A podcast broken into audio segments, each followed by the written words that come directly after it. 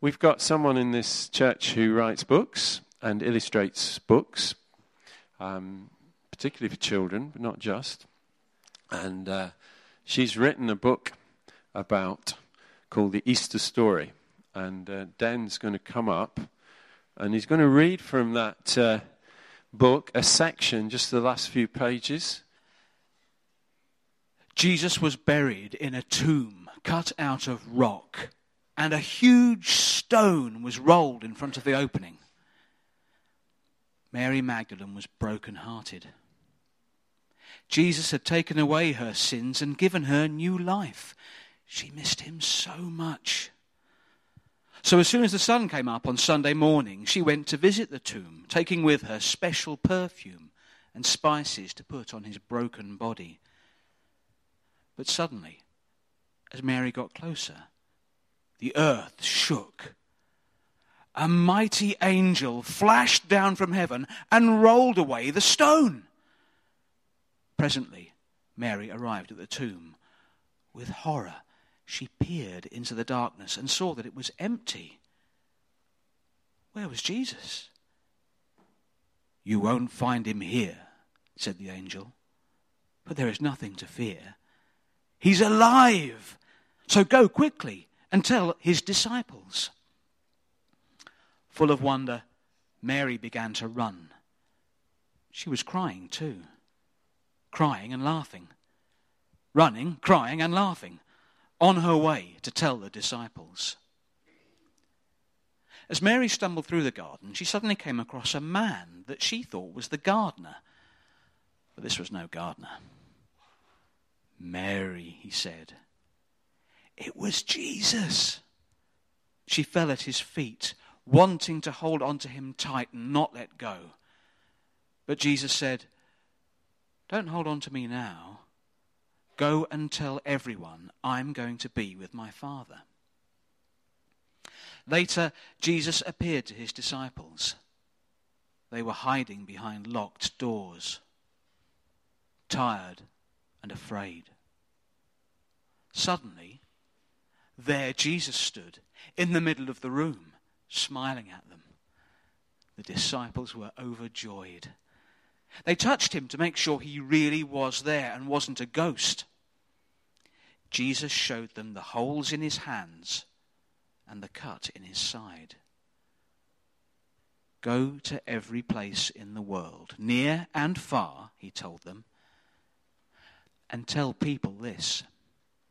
Whoever believes in me will be rescued from their sins.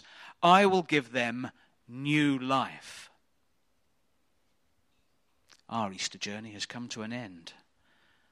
But for those who believe the good news about Jesus, new life begins. A new start. All the bad things we've done, gone forever. And this was God's plan.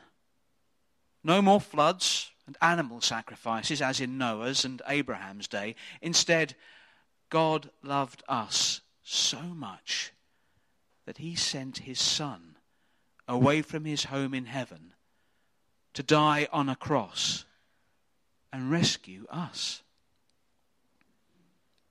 Now you know that Easter is not just about new life for flowers and trees. You can tell your friends too. Easter is all about the new life Jesus gave to people, just like you and me. Thank you, Jesus.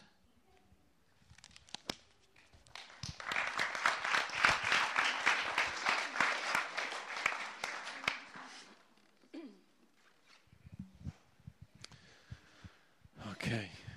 Well, we're nearly at an end. That's the book. If anybody, we haven't got any copies here, but if you want to find it, that's where we, we're reading from. It's just one of my um, favourite uh, people in that story, and in the whole Easter story, is this woman called Mary Magdalene. And uh, she features in the story in the Gospels, the, the stories about Jesus, quite a lot.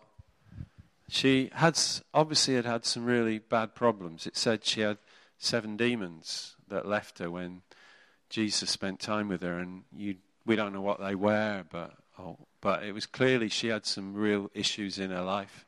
She had some real difficult things, and Jesus came and he brought freedom for her from the things that were troubling her and oppressing her, and uh, and so I, I guess because she'd known uh, just such love from him and such freedom into her life, she thought uh, I, she just became besotted really with him and loved him. And you know, we hear the stories that when they're when they're putting Jesus in the tomb, when he's on the cross, she's sat there watching. When when he's been put in the tomb, come that uh, Friday late afternoon, they're putting him in the tomb. It's coming evening.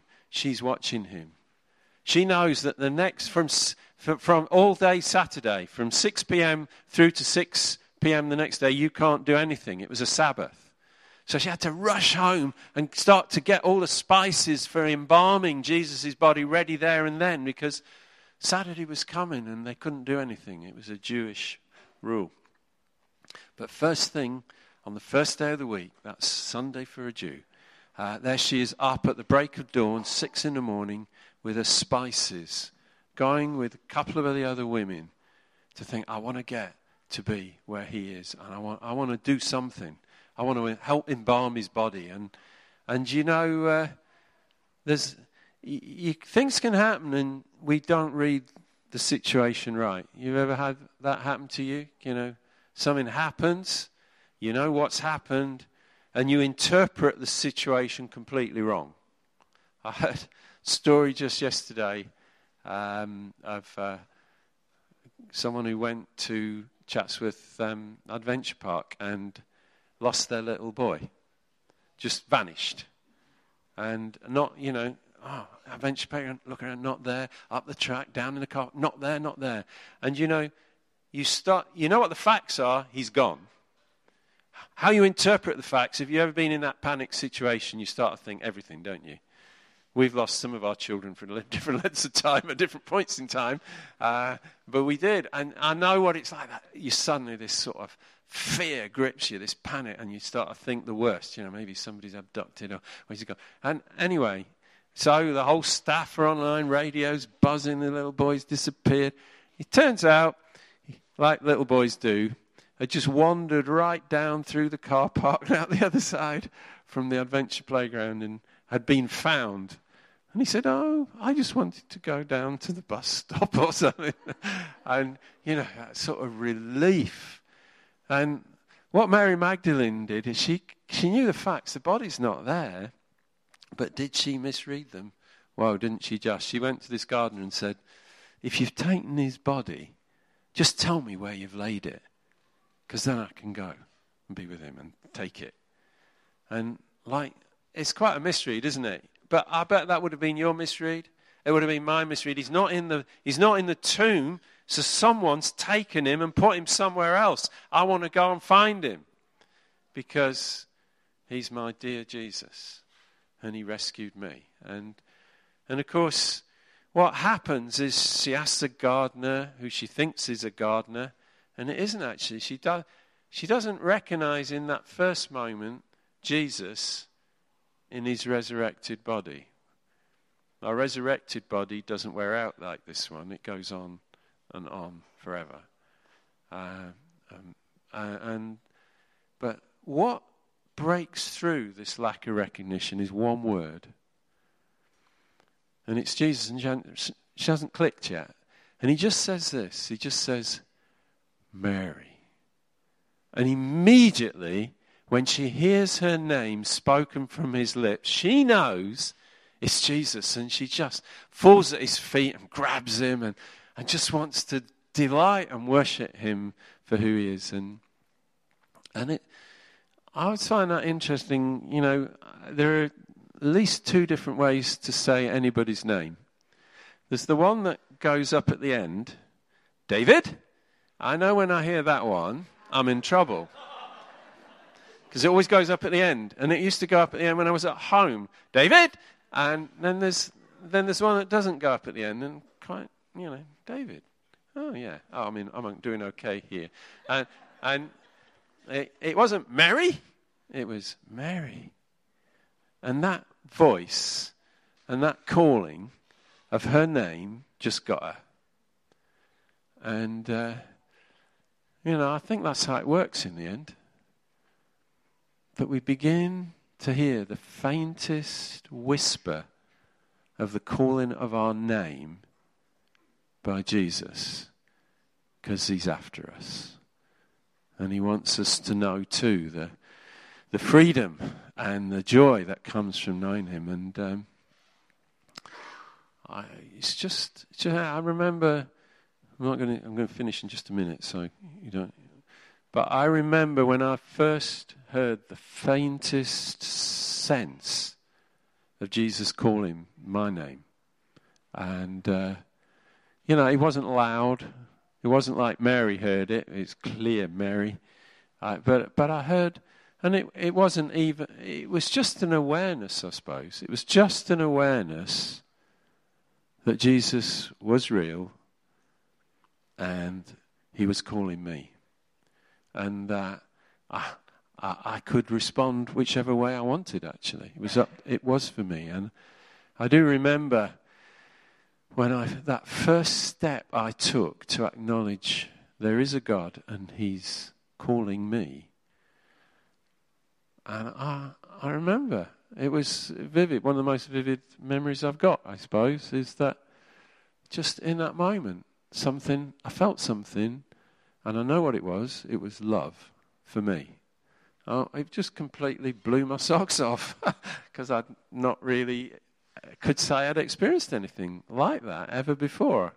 Um, and in the same instant, something happened in me, and I felt love for other people in a way I'd never done before. And it was all happened in a moment because I began to hear the whisper of Jesus calling my name. And I just took that. It didn't, you know, it was a step, it's clear, but I took that step and said, Yeah, if you're there, I want to know you. And I think there are people here, you're, you're at that point. You kind of know that Jesus, it's not just a story someone made up, it's for real. And if it's for real, maybe he's calling your name and you have a sense that he's on your case and you sense his voice. And I want to say to you this morning that today, on this amazing day of Jesus risen from the dead, you can know him. You can know him. You really can know him. It's not, it's not just talk. It's not just kind of an idea that we agree with. It is a reality of Mary. And in that moment, something of her just happened for her. And I, I want to ask you to be brave. And if you know you're hearing that whispered call for your life today, to know this Jesus, you just come and see me straight after. And you can meet him. You really can today.